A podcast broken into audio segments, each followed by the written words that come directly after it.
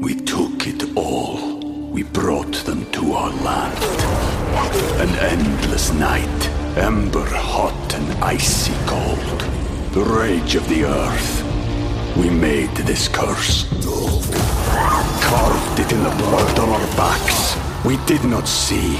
We could not, but she did. And in the end, What will I become?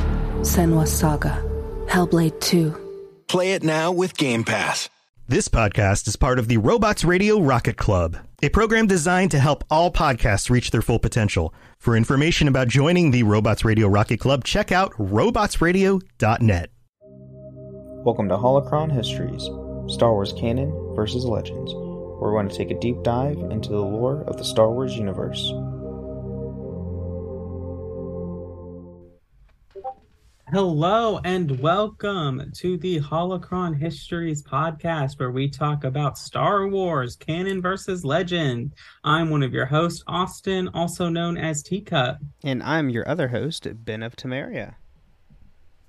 Yeah, and so we are here to talk about Jedi Survivor. So this is your warning now. We are going to be talking Jedi Survivor. If you haven't played the game yet, if you're not finished with the game yet, we're going to be talking about all its aspects, and that means that there are going to be spoilers for the main story. Both Ben and I have beaten the game at least once. Some of us are on New Game Plus 3. Um, Yeah. but yeah, I probably should change the uh, title of the episode. oh, oops. Oopsies. there we go. Now it's Jedi Survivor. Uh, Yeah. yeah. I completely forgot that's what we were doing today. But yes, Jedi Survivor. It. I mean, okay. Before, do you want to rate the game before or after? I think we should rate it on categories. Okay. Like, yeah. So we'll rate the story and we'll rate the gameplay and we'll rate whether or not you can pet the boglings. We'll rate, you know, just all that, all the important stuff. Yes. All the important stuff. So first off, out of whether or not you can pet the boglings, that's a 10 out of 10. Yes. Uh, right off the bat. Yes, without a doubt, right off the bat, 10 out of 10. I was so happy when they introduced that. Hey, you can pet the boglings. It's like, yay! I can actually touch like touch something that won't kill me. Right. Um. So I guess let's kind of talk. Let's talk gameplay first. Okay. Okay, Let's do gameplay first, and then we'll get into when we get to story because I want we should talk about the lore implications of the story. And since you know a little more about like the High Republic era than I do, I'd be curious any Easter eggs you saw there. But as Yes. far as game, as far as gameplay goes, I it is just it's exactly almost exactly the same as the first game. Your your basic combat mechanics are parry, hit, parry, parry, break their guard, get your kill, get your kill blow. Like yes. Very very similar to Sekiro uh, or Sekiro, very similar to Wo Long in those kind of Souls-esque games of where you focus more on parry and then dodging. I will say that the dodge button was a little more useful in this game than its predecessor than in Fallen Order. Oh, without a doubt. I've dodged probably as much as I parried in this game compared to uh Fallen Order where you just parry everything. Because with them introducing a lot more unique enemy archetypes and creatures in the world, you Yes. kind of have to dodge. Mhm. So compared to you know Fallen Order, you literally you're just fighting stormtroopers literally ninety eight percent of the time. Mhm. Here in ATST once in a while, which is like on one planet. But yeah, that's fairly pretty much what you fought in Fallen Order. Where here in Jedi Survivor, you have what three different factions, really. Uh, you have much more unique archetypes within those factions. Then you have all the different creatures, let alone the size of the creatures, and how many there are typically within a group. Mm-hmm. Yeah. I'll, I'll tell you, some of those creatures, like the creatures, are the hardest parts of this game. Like, yeah, we can talk about you know the droidekas can be annoying, but you get if you can have enough block stamina, you can basically sprint at them. Mhm. And if you have the ability where you auto block when you sprint, and then if you can close the distance, you you can get up, break their shield, and Yeah. hit them. So like, there's a lot of that, but like the creatures, the uh, what was it called? Uh, you have the Wampa s things, the big the like Tyrannosaurus. W- Womp Wopa or Woopu or something, that it's with yeah, it's similar. It's Yeah. basically a wampa. It's a forest wampa. That's what it is. And you like that one you can block, but you I spent most of my time fighting those by do- most creatures I just dodge and I don't block. Mm-hmm. Got that right. Or yeah, uh, the Rancor Mm-hmm. constantly blocking, or well, block twenty five percent of the time, dodging seventy five percent the rest.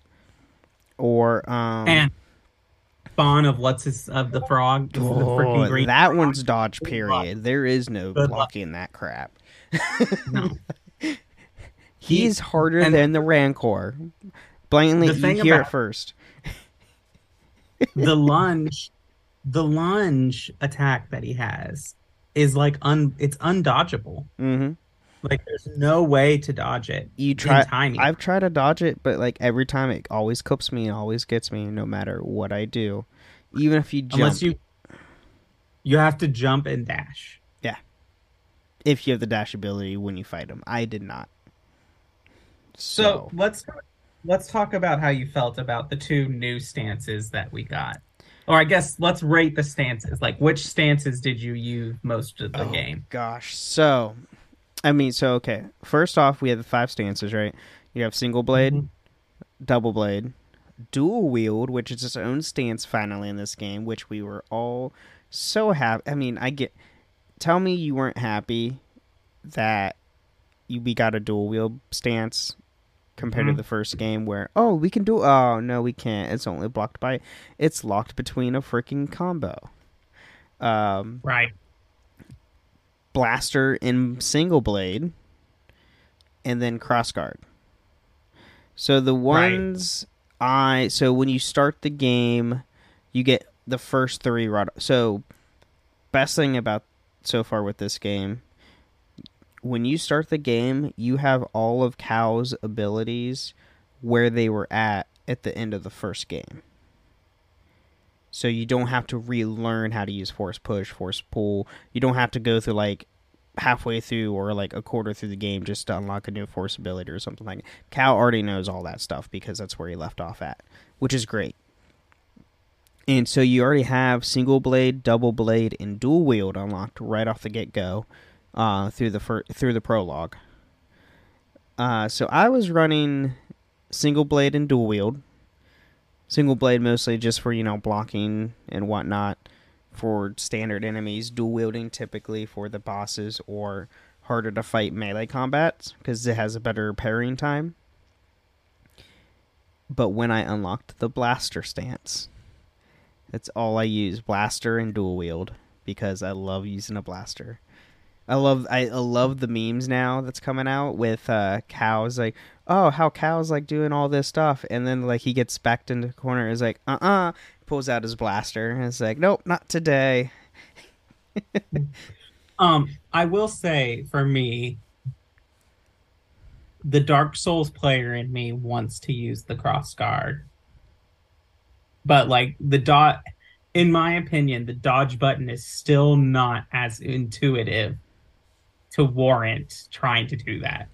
yeah that's fair um crossguard was The- like I used it for the one instance that made you use it when you first unlock it and it's just like I don't know. To me, it's too slow.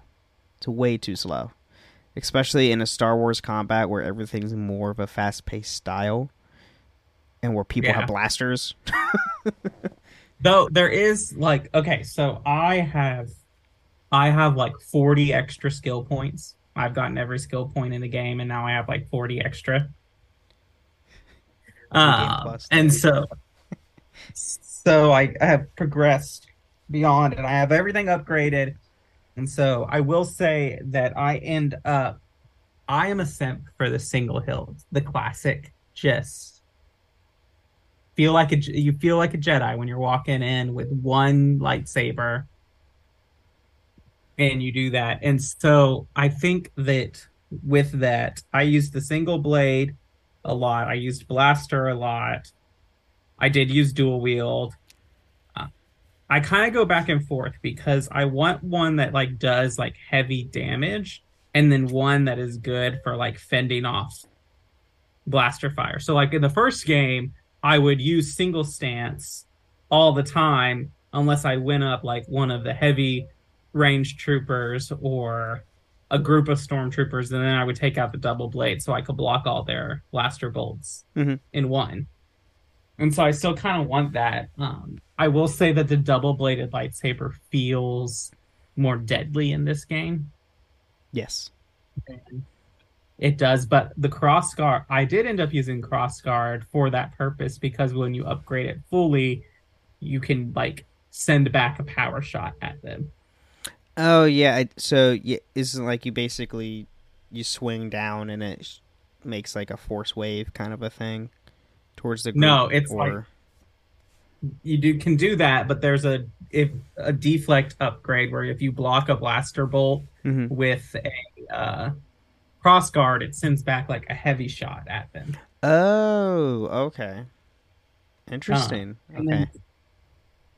So that was part of the reason I used the cross guard in there. And I do find the cross guard the cross guard is really good for single opponents. hmm Um, if you want like the damage, especially like in the Rayvis fight where you do spend most of your time kind of dodging and waiting in a typical Souls fashion, you spend your time dodging, waiting for your opening.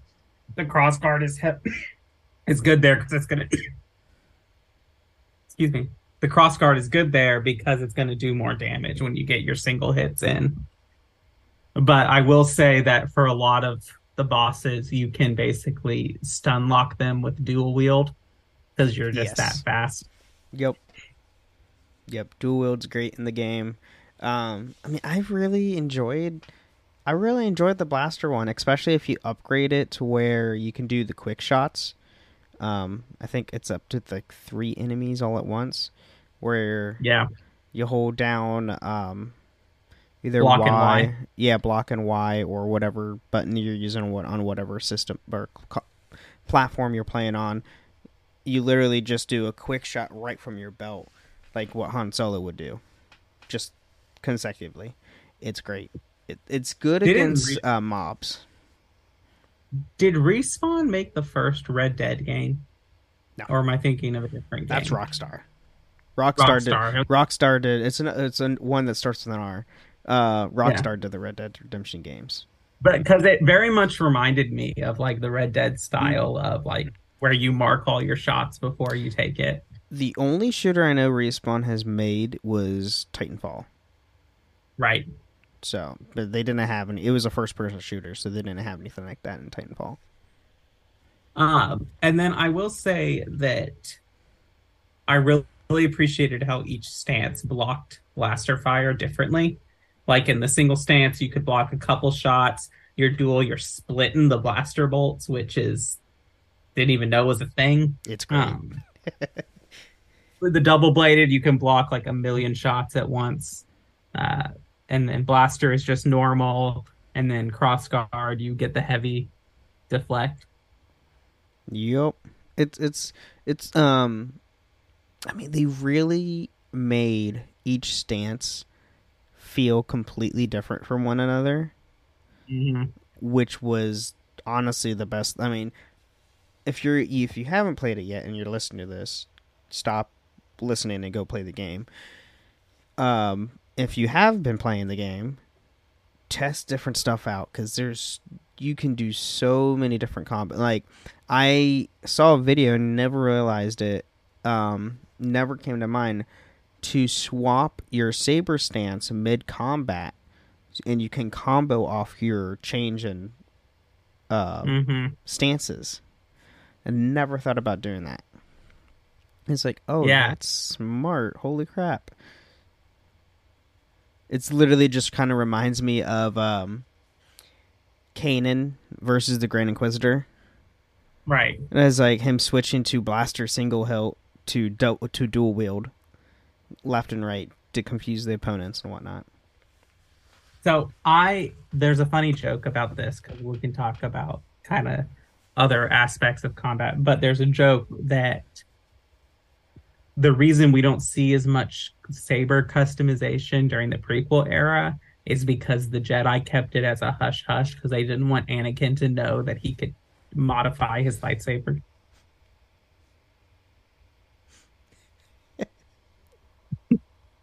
And make the Youngling 9000 even more deadlier than it was. You cannot tell me that Anakin would not have a tricked out lightsaber. Oh my would trick it god, he would trick it out.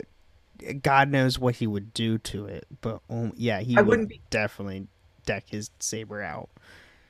I wouldn't be surprised if he created like tiny grenades and added a grenade launcher to his lightsaber. Something of that caliber. Some I and who know? Anakin was so unpredictable. Um, I mean, closer to the end of the Clone Wars, even watching like the animation, I mean, he would go off deep end without even like I don't know consulting anyone. It's like, oh yeah, um, here you go, dead. What? But yeah, he he do- totally would. I mean, for all I know, he could make it. I'd, he probably would have been the one to make his a light whip. Let's be honest, Right. like a true light whip. But who knows? So, one of the things that I really appreciated mechanically in this game, other than just the different ways of blocking or different ways of deflecting, is the different parries like that you could upgrade. I don't know if you've seen where you can do a blaster parry mm-hmm. or a force push parry. Yes. Yeah, I upgraded. I got the blaster parry, um, where you can parry, and then literally it's a point. It's literally a point blank range shot from your blaster. It's great. It does I really- considerable amount of damage. I really feel like the inspiration for Cal's blaster style is a hundred percent that scene from Raiders of the Lost Ark where Indy comes up on the big like sword guy doing all the fanny thing. He just takes out his gun and shoots him. Yep. I was so hoping in, one of the cutscenes through the game, I was so hoping going to see Cal do something like that. See an enemy come up to him and like do something stupid, and he just pulls out his blaster and just shoot him. We, That's a missed opportunity to respawn. What the heck? You could have had an Indiana Jones reference right then and there. Right. But I mean that, and it's also pretty reminiscent to Kyle Katarn, like right off the bat. Right. Because in Legends, Kyle Katarn used a blaster and saber pretty regularly. Yes, but never together. That's true. He did not use them together. It's only one or the other. That's a good point. I mean, even like so, if we think about it, there are Jedi who have used blasters. I mean, Kanan and Ezra use blasters, never to, not together. Well, except for the one time. Ezra or Katarn uses a blaster. Luke uses a blaster. Rey uses a blaster. Like, it's not unheard of. But this is the first time that we've seen like the blaster be an opportunity of using ranged and close range in like conjunction with each other. Yeah, right.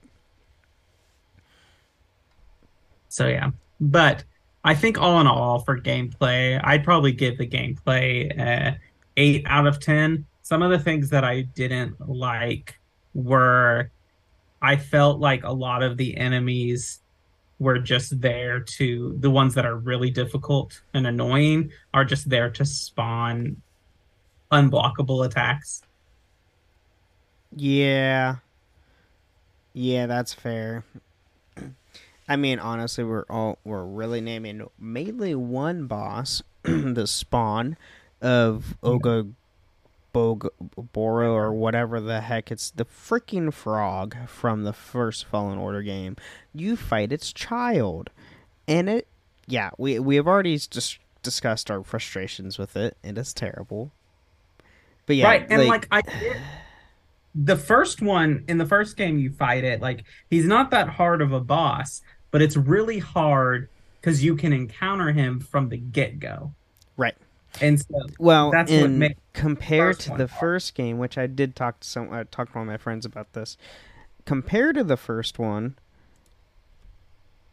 in the first game force for force stasis was locked onto one of your uh, as a ability you can use whenever compared Yeah. to this game and they did change it to where force stasis is now a double click button uh, when its gauge bar is fully um, is maxed out is when you can use force stasis well it's not I- as like you know targeted and once you hit something they become out of force stasis I think they get that because they tried to create like an ability wheel kind Mhm. of thing with the RB buttons. So they had to do something with force stasis.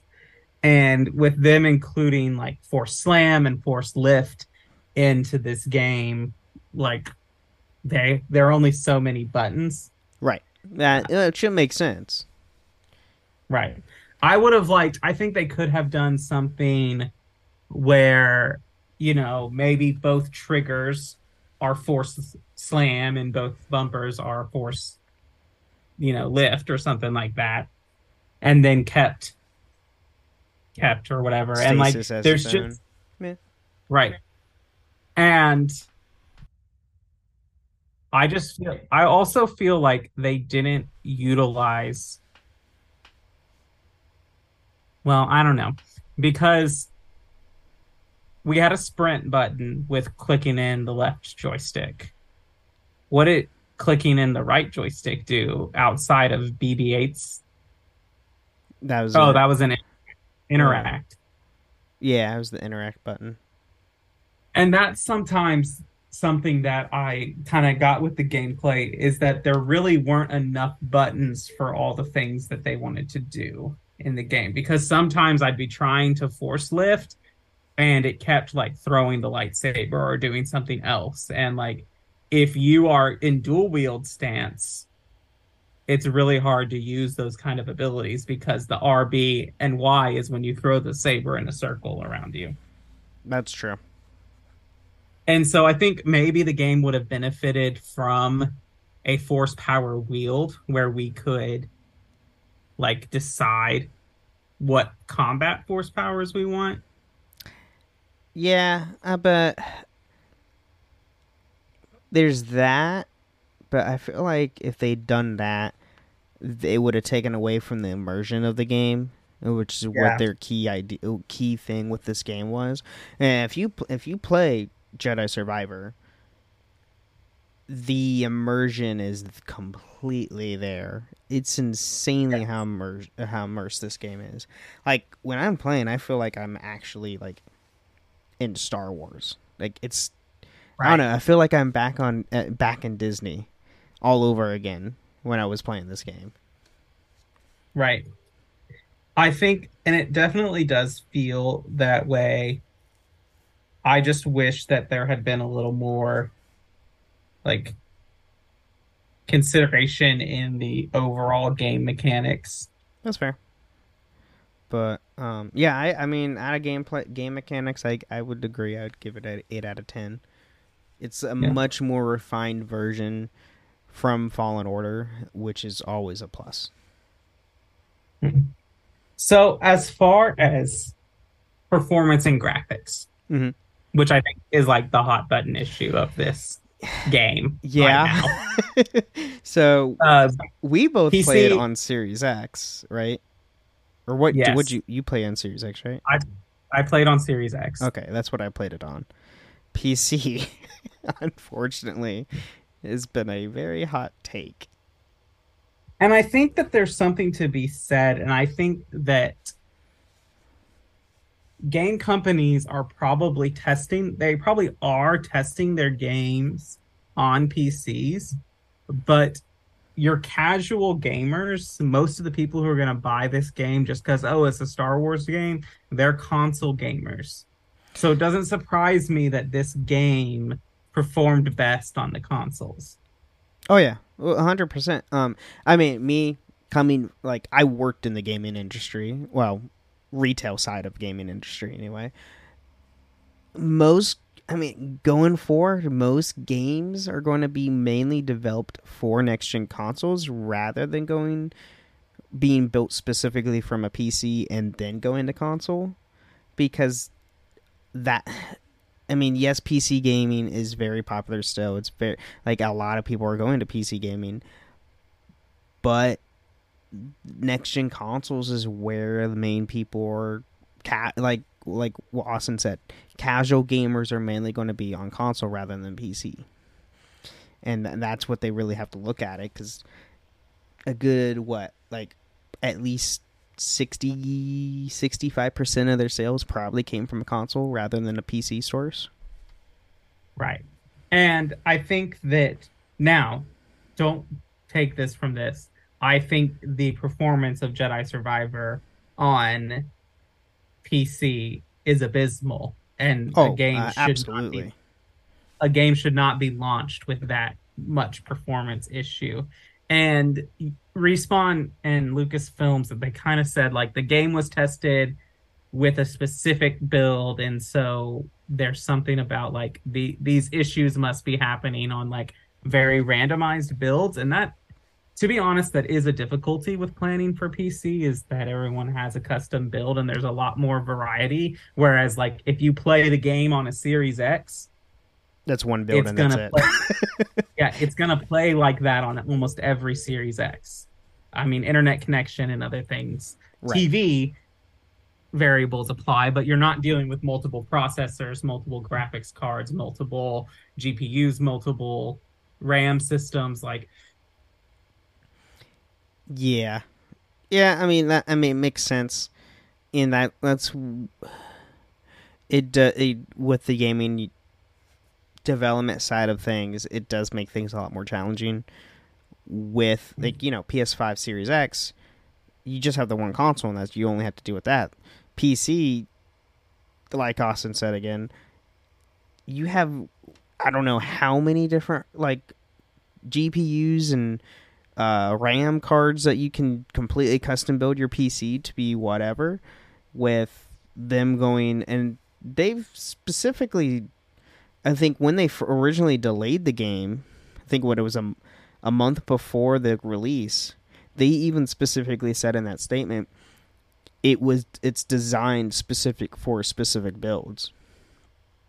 right. I'm pretty sure. And So that being said, from the Series X perspective and other games, the game looks great in its cutscenes. I Outside did cut- experience some lag in like the graphic side of things during gameplay. Yes. Um, and I have experienced a couple of performance bugs. And like, I think it's worth noting that this game is huge. Not like huge, like there's a lot to do, but like huge in file size, which tells me that like it's over 150 gigabytes. Rendering that for the graphics of this is a lot. he- here's some Which is, like- perspective. I so I bought the physical copy. I don't know if did you buy the physical one? Yes. Okay. So the physical copy of the game is 40 gigs. The first update is 105. Right. And so I preloaded I preloaded the game before that. So I like hmm. downloaded the full 150 whatever. and then I think I had to download an additional like 12 gigabytes when I put the disc in. That sounds about right. like but I mean, and you get some issues like some people are mad about that. Like if you when you move in out of Pyloon's, like it's basically a load screen. Uh, but like I mean, rendering rendering that much graphic thing takes time. And the thing is, though, like besides Pyloon's and like you going from your ship onto the planet, there is no loading in between areas. It's all one seamless area unless you fast travel. Right. That's it. which makes which makes sense why this game would be so heavy on PC because like have you ever like tried to use like a graphics mod and then use the open cities mod in Skyrim I haven't no, but I've seen videos of it and it looks like it's it's your processors and stuff can't handle it your processor wants to commit suicide because it's trying to overload itself. right and so load screens are just for that um hmm But yeah, this game, like Koboh alone. I mean, I understand people's irritation with like it like slows down a for a bit, and then you when you exit uh, plumes or like any like loading, like when you're meditating or even like fast traveling. But just look at Koboh. Koboh's literally the size of the first entire game by Right. itself. Like that that planet is freaking huge. Literally take what all four planets from the first game, put them all together. Koboh's probably still bigger, if not the same size. Right. And so, and there were some. I don't know what engine it's using Unreal Engine 4. 4? Okay. Mm-hmm. And so maybe if they were using five, maybe it would be. But I even think with five, we would still have these issues.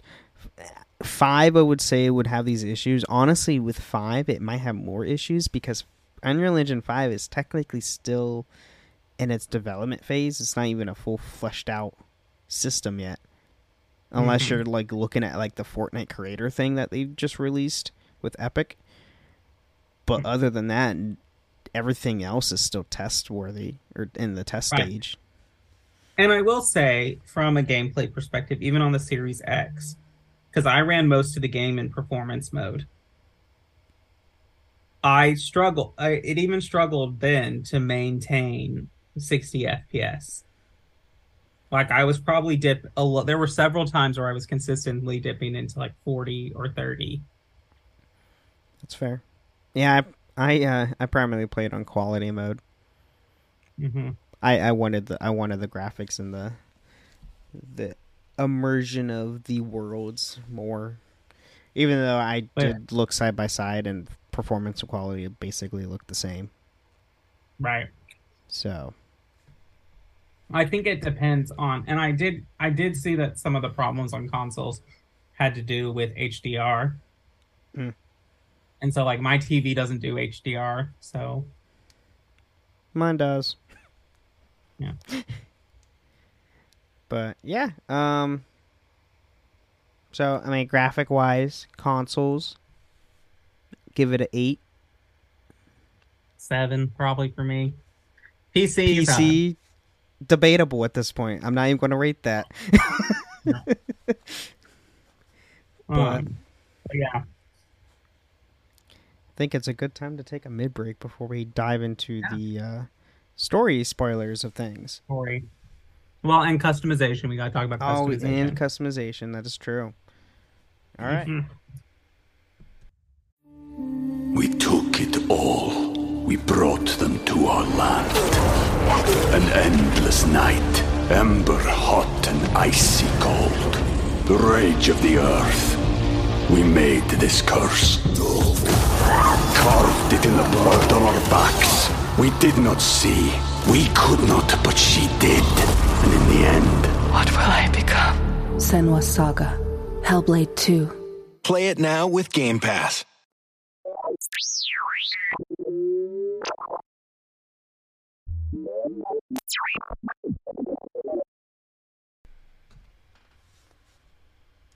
Oh, hello, and welcome to the middle of the show where we talk about things about the podcast, but not about Star Wars. And so it's here where I let you know that we do have a Patreon. You can find us at patreon.com slash holocron histories. You can sign up at various tiers to come and support us. If you sign up at our $20 tier, you can join us on the show once a month. And so we're really looking forward to that. If you'd like to support us, we would greatly appreciate it. Also, we are Another great way to support us is to leave us ratings and reviews on Apple or Spotify. And we do have a review to read today. We do. And it's very exciting because it's from the Great Britain, which is our first wow. international review, I'm pretty sure. Um, Fancy. Written by Darth Jedi 600 from the Great Britain. Uh, this podcast, five stars. This podcast was amazing could you possibly do a Jedi Survivor podcast as the game is officially came out now? Well, yes. I mean, we will do all things Star Wars, but I don't know if we can do a, a podcast just with Jedi Survivor.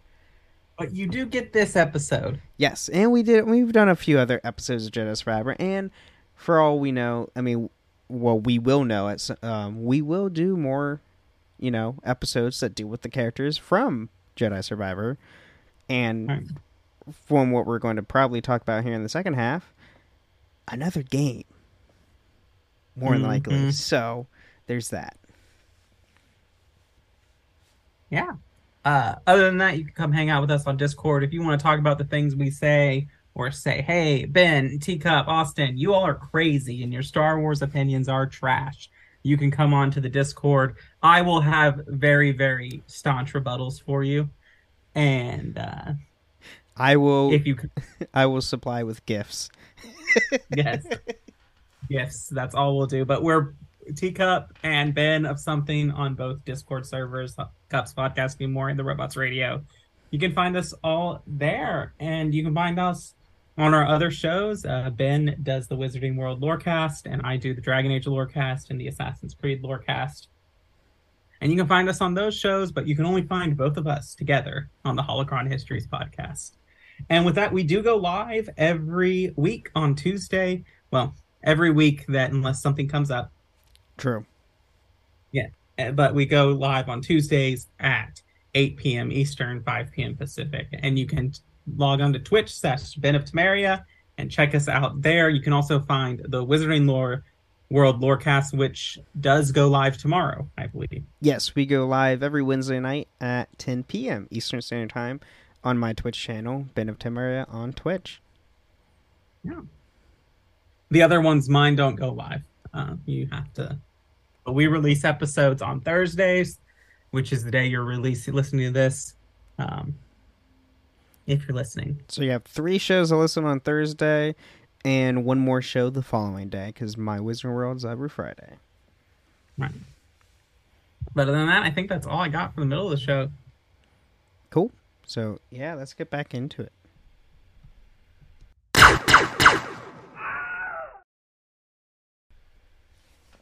All right. We are back. And with that blaster sound effect, I was not expecting how customize how much customization the blaster was going to have. Right, I thought it was just going to be. I thought it was just yeah. going to be here's here's blank, you know, here's random blasters you can choose from. I was not expecting yeah. to be like as yeah. as it was for like the saber. I was like, oh, you can change literally the barrel, the trigger, and the grip. Holy crap! Right. Well, and I'll tell you, the one things that I was super impressed with was the color. All the different paints that you could you use. had so many different materials that you can just deck out your any everything with. Honestly. Right. I wish I wish that sort of they had a similar kind of model for the clothing instead of just like a general color, like I could change like accents and secondary and primary colors on that as well.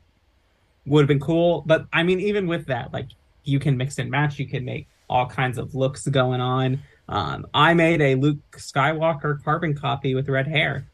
with enough with the lightsaber and the colors and giving him the all black outfit and the Chanel boots. Like That's awesome. I I mean I use so I use the standard like face and uh, the facial and hairstyle that Cal has the get go the game because I I just like that look on him. I don't know. Um, but as for an outfit wise, I decked them out. So I I just really like the Outrider outfit Mhm. style they had because it's it uses clone armor for the Greaves has a gre- the gre- Greaves of the clones, and he has shoulder pads, and the uh, the shirt had the um, the hand armor from the clone armor as well. So he had bits and pieces of clone armor with you know a stylish looking post Republic outfit. Uh, his sa- Yeah. my saber was half um so spoilers you do get um Cere's saber. Uh, i have one half of that and then the other half was a style that i liked uh, i think it was patience was the style. And then uh, the blaster i basically made it look like mando's blaster but it was made of beskar. Right. Um. So for most of the game, I used the like RSK seven three seven or whatever it is, uh, skin. I used that, um, and I made. I kind of I liked kind of going old school Western, and I used like a combination of Beskar and wood, and it like making the barrels wood, and then like a like metal Beskar frame, kind of like how a real rifle would kind of be okay with wood and metal mixed together.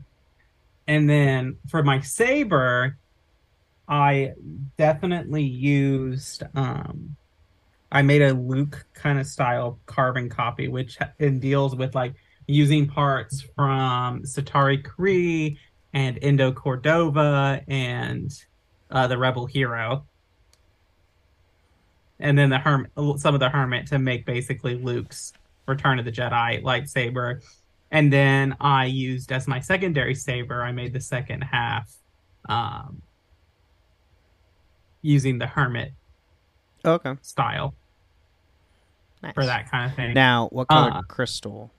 Green. green Okay. green is what i typically use i i went back and forth because i was trying to decide which one i liked um i went back and forth with the white and especially like if i was doing like the commander armor i really liked the white lightsabers with that especially with like the all black outfit Okay. and then uh so i used that but green i typically went back to green because that's my favorite lightsaber color I'm always a blue, but I did like. I don't know if you've seen this. They all the colors have different sounds when they're ignited Yes. and when they're on, which is really cool. Um, fun fact: all of the Savvy Workshop sabers that you build down at Galaxy's Edge has the same effect. Each uh, kyber crystal has different sound fonts when they're ignited. Uh, Have- ignited. have you seen the party crystal The party? No. Okay, that's the new game plus crystal, isn't it? I Uh-huh. have not. I I just beat the game this past weekend, so I haven't done new game plus yet. But I did see. I've seen videos on it. It's like it literally changes color every time you like swing it, doesn't it? Yep. Yeah. It's a like, party in the world. uh, so I used that for a little bit, but I got bored of that, and so I switched back to green. Uh, and then like one time, so this was really funny. I made Luke's lightsaber. I used his outfit. Well, no. So I got the training shirt and some of the pants. I made Luke's. Uh, I used the Rebel Hero lightsaber, and then I decked BB or BD one out in all green. So it was literally Dagobah Luke oh my god. walking with Yoda on his back. That's the other But thing. I BD being customizable was like what? Though some of his customization stuff was like eh to me. I don't know. yeah, I did appreciate the uh the Camino style, and it's nods to the droid from Bad Batch Yes. and. Yeah, I did use I used a bit of the Camino stuff with BD. Um, and then so I don't know why we couldn't change the color of the mantis at least. Why they didn't just keep that in there. yeah, I don't I don't know because they I guess they added so much more customization to the specifically to Cal. It's like, ah, no one cares about the mantis." It's like we're still flying the thing. Even just for a little bit. I mean, So I don't know. Yeah.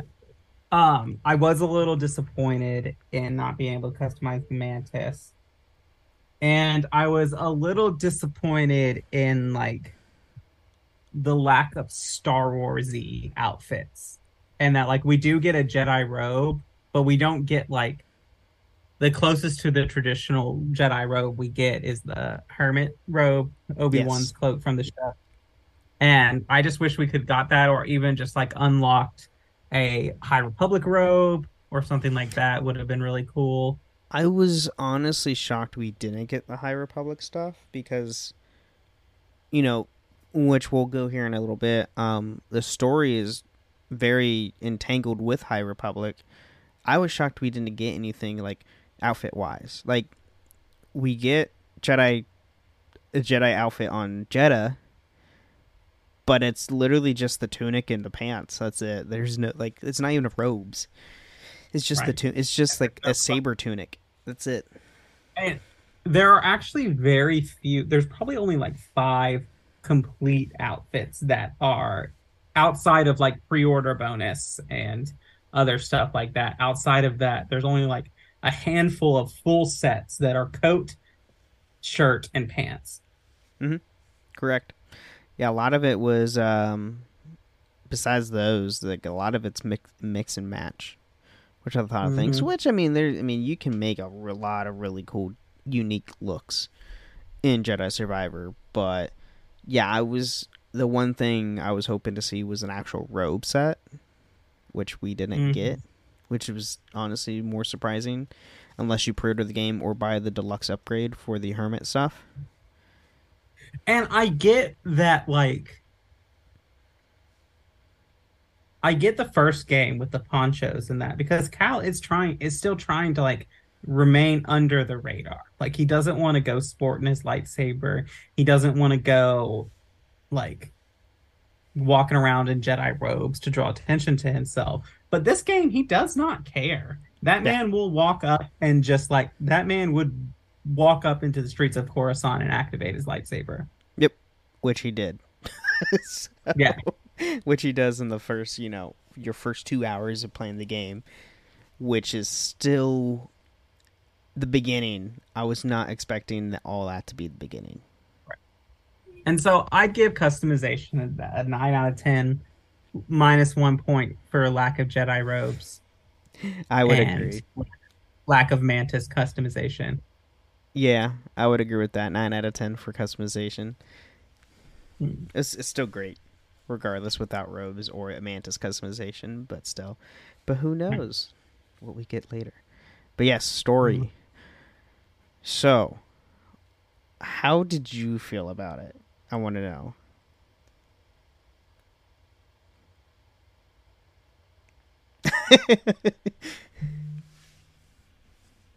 I felt like they threw away the most interesting parts. You talking about like a High Republic stuff? Right. Yeah. And, so for people listening, so the main part of this game is, you know, Cal is doing his can to stop the Empire, yada yada yada. Trying to find his place in the galaxy, doing all that things, and then finds a way to find a world to, you know, get away from the Empire, and it specifically deals with the High Republic stuff, which is really cool which I was really hoping for when they first teased the game. I, when I saw, um, so the character we see in the uh, teaser trailers and the current trailers is uh, Dagan. He's a Mhm. character that is specifically made for the game. When I saw his robes, it's like, oh, that's High Republic. Well, you know, it's High Republic that we get in the game. but yeah, they threw away the High Republic stuff like almost half, halfway through the freaking game, if not like Right. three And, like- fourths. And I was like, wait, what? I mean, it's still like still presence, but like the High Republic characters that besides one droid are like gone. And I was like, what just Yeah. happened? and like neither like I just felt like there weren't any stakes. Like there were stakes for Cal personally, but like it wasn't the same thing of like, you know, when you open off that elevator on Zeffo and Trilla is standing right there and you're like, "Oh crap." Yep. or even even just the fact of you're standing in the Fortress Inquisitorius and you've beaten Trilla and you just hear that breathing. and you yeah just like vader comes out of nowhere and i was like yep is this the end of the game I, I saw Vader coming in this game from a mile away. The minute Bode said something's terrible is coming to them, I was like, "Oh, it's gonna be Vader, and Cere's gonna die." Like that's what's gonna happen. so personally i didn't think vader was going to show up until the scene where like Cere's in the temple and i was like oh this is the vader's going to show up isn't he lo and behold he does um and mind you everyone this game takes place during the same year as obi-wan So there's a lot of speculation, specifically with that Cere fight with Vader. Was this before or after he fought Obi Wan? Because a lot of people are, are theorizing maybe Cere almost beat uh, beat Vader. Obviously, she wasn't going to beat him because Vader obviously has to win, but she theoretically could have beaten Vader because he might have been weakened already from his fight that he had with Obi-Wan, but I don't see that as being a thing because Vader being as all powerful as Vader is. No. Yeah, I don't think that that was the case of what was happening. I think Vader was toying with her Oh, without a doubt.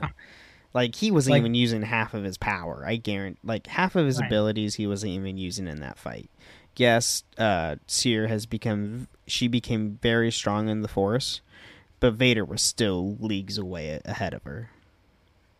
Right. And like I think think about it like this. In like, you know, in Dragon Ball Z or whatever, they talk about like there are points where Goku and Vegeta and all of them get into their fights or whatever, and there's a lot going on, and like they struggle or they don't struggle until they meet an opponent and then their weaknesses are exposed because they're not used to fighting people who can actually pose a challenge. Mm-hmm. That's Vader. Like most of the Jedi are gone. Most of the Jedi who can pose a challenge to Vader are gone.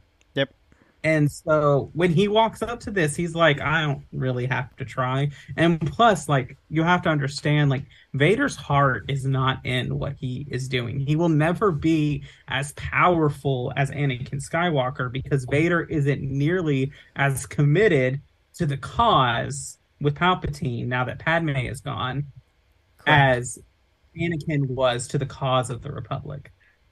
This is true. Very true.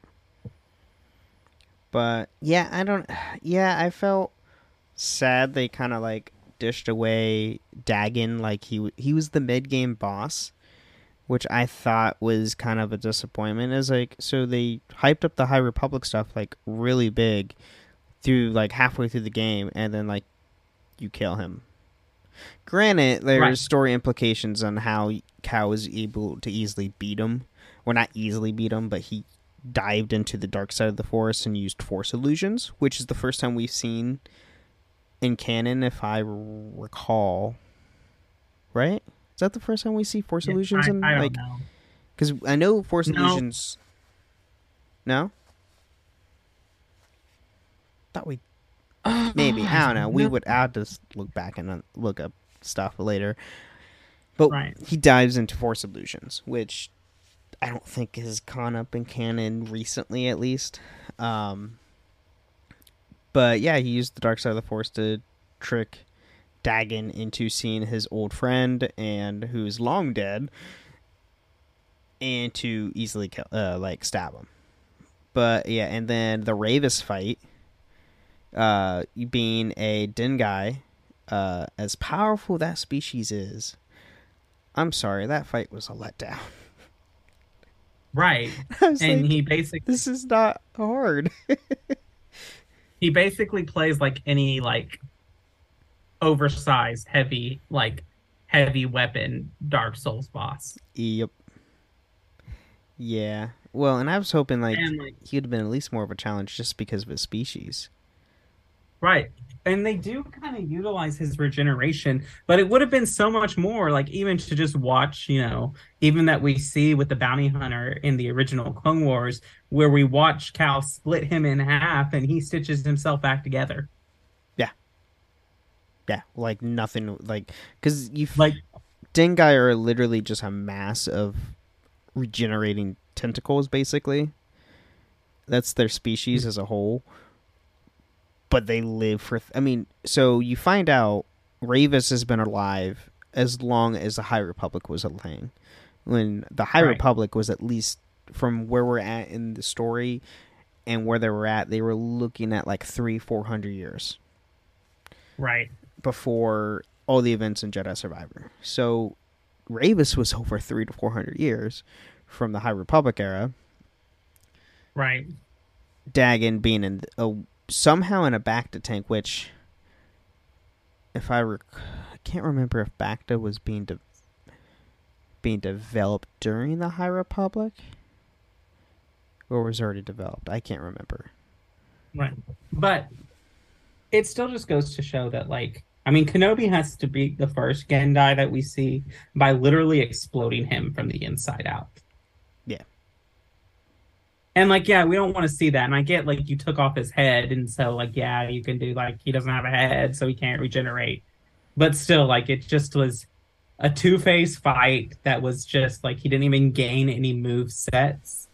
Um, in the second phase and so it was just it was a bit of a letdown but i just really wanted more of like what happened with the original Tanalorr and like what was going on on Koboh and like more of the Santari Khri relationship and like more of the Jedi Council and like just more of all that history. So from what I gathered, a lot, like quite a, not all of it, but a good bit is um explained in like the codex entries of when you do like force echoes and stuff like that, or Yeah. when like when you first experience uh Dagan's memories of um the Nihil. Some somehow the Nihil gets to Tanalorr. And how that happens, I don't know. Uh, but the Nihil are a uh, pirates, uh, space pirate faction during the High Republic era. Granted, the High Republic is still quote unquote the most peaceful time of the galaxy, even though they had conflict. But it wasn't like Clone Wars or Galactic Civil War conflict. Um, but the Nihil was still a threat, and just like seeing the Codex entry, the Nihil invasion of Tanalorr, and I was like, oh, cool, I know who the Nihil are. Um, but I mean, so out of High Republic stuff, and I'm currently on the last book of Phase Two, and there's going to be three phases of High Republic, um, at the moment. Phase Three, I think, is like later, starts later this year. But there's actually all the characters they reference are new to the series. Uh, none of Mhm. them are from the books um, that I recall, um, or I haven't read in the game. Um, I haven't read all the codex entries in the game yet, so. But um, Right. I mean, just them connecting it to the High Republic is really a strong point because that's what Disney's focusing on is filling in the gaps, but before or going before the prequel era, which is a good point, I think. Um, I know Acolyte, they recently, I guess it was reported it's going to be 100 years before Phantom Menace, and it shows the, uh, possibly the uh, how the Sith infiltrated the Republic. Who know? I mean, obviously, it's going to deal with Plagueis and Palpatine specifically, so or others. Probably even probably before uh, Plagueis, honestly. Who knows? But uh yeah, it, it was it was interesting how they like really hey, like well they hyped this up and then like you killed the main guy from the cu- uh, from the trailers like halfway through the game. Though I was Right. shocked. Bode was a force user. I was I did not expect that. Right That was and like that was a jaw drop moment for me. and that was a reveal and i expected some kind of like twist or betrayal or like but like i was expecting it from like oh Santari Khri like she's actually like i thought we would get to Tanalorr Mhm. and she'd be there and she's actually on the dark side too Okay, Um, that'd been actually much cooler than having Bode. right and like it's not even a thing of like bode's not even a dark side force user. Like he he doesn't really care about the empire. He's not pro empire he's not pro anything he's motivated by his daughter which is fine and all of that is okay. I just feel like they were trying to tell two two separate stories and i wish they had only told the first one. Yeah, yeah, I agree with that. Um, I mean, getting all the way down to where we, you know, we defeated Dagan and got the compass and whatnot. And it's like, okay, there must be something else go around the corner. And then, you know, Bode shoots Cordova, which, by the way, did not realize Cordova was alive. I thought he was actually dead in the first game. It's like I thought we were talking to a ghost the entire time in the first game. It's like, oh no, this guy's actually still alive. Holy crap!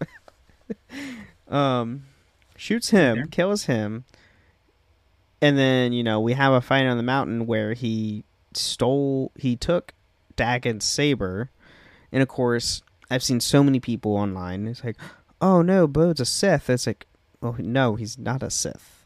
Bode's not a Sith. He's just a fallen Jedi who's literally just trying to survive. And like Austin said, he's motivated motivated by his daughter. Unfortunately, in just more twisted ways than trying to keep her safe.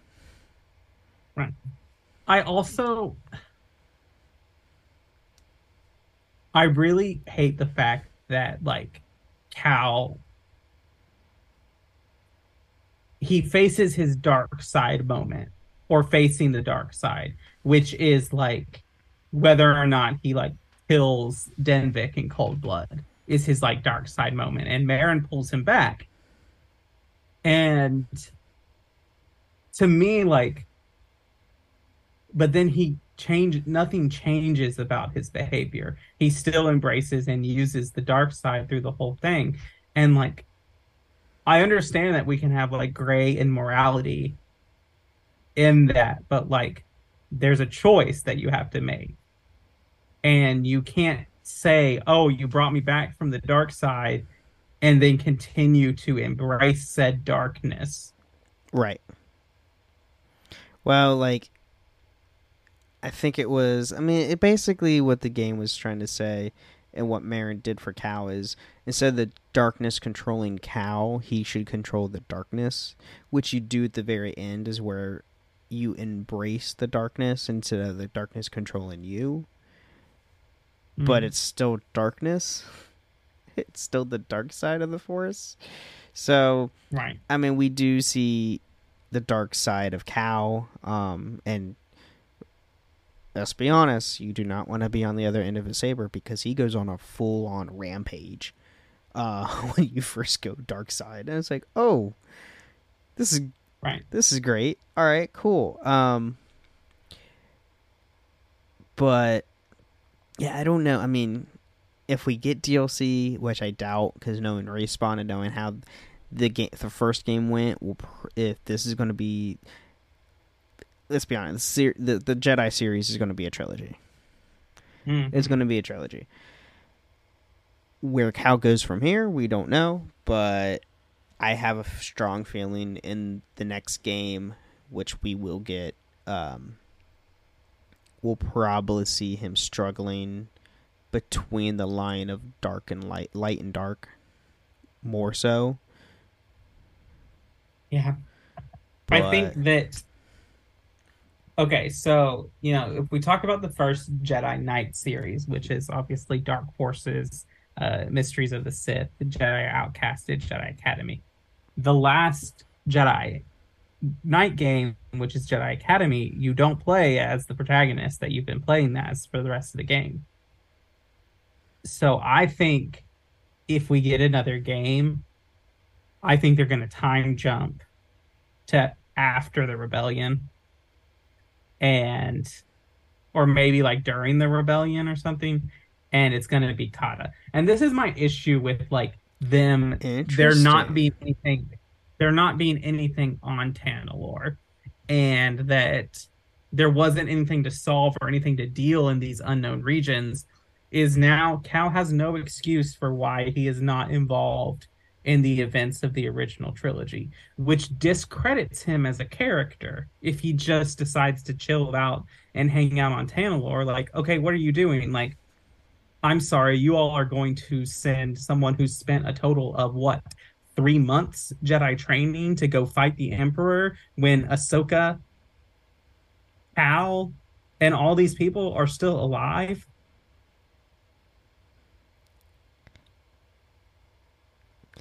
Yeah. And you're telling me that Yoda, freaking Yoda on Dagobah, knew that Leia was force sensitive from Dagobah, but he didn't know that Cal, Ahsoka, and all of them were still alive and get them to go and fight the Emperor? Why has it got to be Luke? Like, it's just. Because he's the son of Vader. All right.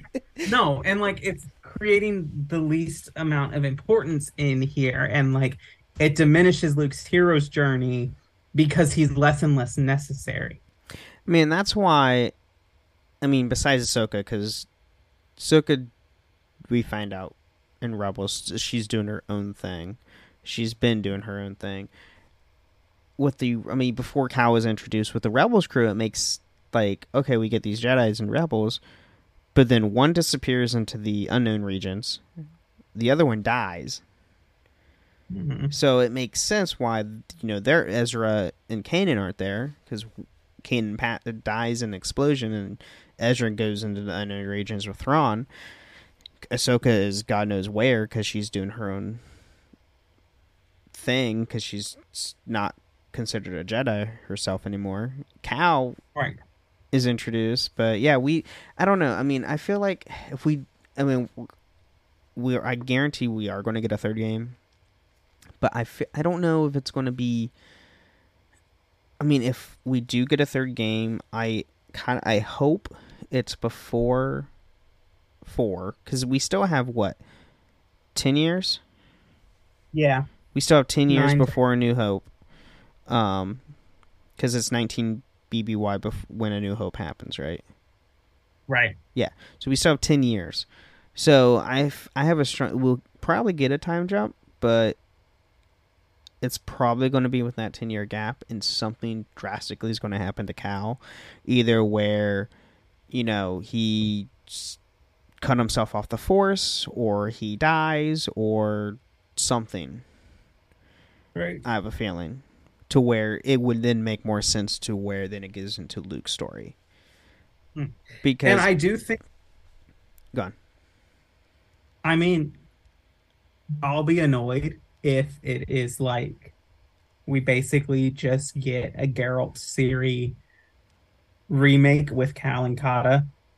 Um, Now, granted, I don't know who knows what we'll get. I mean, obviously, Kata's probably force sensitive, hence why Cere tells Cal, guide her through the darkness. Guarantee you she's force sensitive because, well, one, she's a daughter of a force sensitive. Most most force sensitives, if they have kids, typically their kids generally are force sensitive as well. Theron, Theron Shaw, or Sean, Theron Sean, and Rey's father are like- the only. yeah, that's a good point. One's legends, They're one's canon. right, they're the only ones. No, though Ther- Theron Sean, um, he's he can't use the Force, but he can sense it in a way, because he was he he was trained by Jedi to use his senses, and then he also used they used cybernetics to help him not to be controlled or anything. Um, with because he's a master spy. He's a master infiltrator, so he uses his connection to the force, but he can't manipulate it like um like force. He's not a force. He's not force not user. force he's user. he's still force sensitive in a way. He's kind of like most um. But if you go back to our Mirrorlin episode, most Mirrorlins can feel the force. They just not all Mirrorlins can access the force like a force user. Right. So he's something Right. similar to And so- that. But he's still though, um, there's very like very very, though the, they're the only offspring in Legends and canon physically can't use the Force. And Rey's dad is a clone. Yeah. I'm pretty sure. Mhm. Yeah, I don't think Palpatine did the deed. No, no, he's uh, uh Rey's father is a Rey's father is a clone of Palpatine, Yes. which technically then Ray is technically the daughter of Palpatine. Right. If you want to get into theoretical and technicality there, Well- but Then is Boba Django? Or is he the son of Django? Good point. Oh, see, it gets into murky territory because they're clones and they have their own personalities. But whatever. Um. Anyway, uh, besides that, before we end the episode, because we've gone quite along the normal, Oh. did you do the boba? Did you get to the cutscene? I did. Um, it was great. It was fun. I really like the blaster you get afterwards. I Uh, still need to look at that.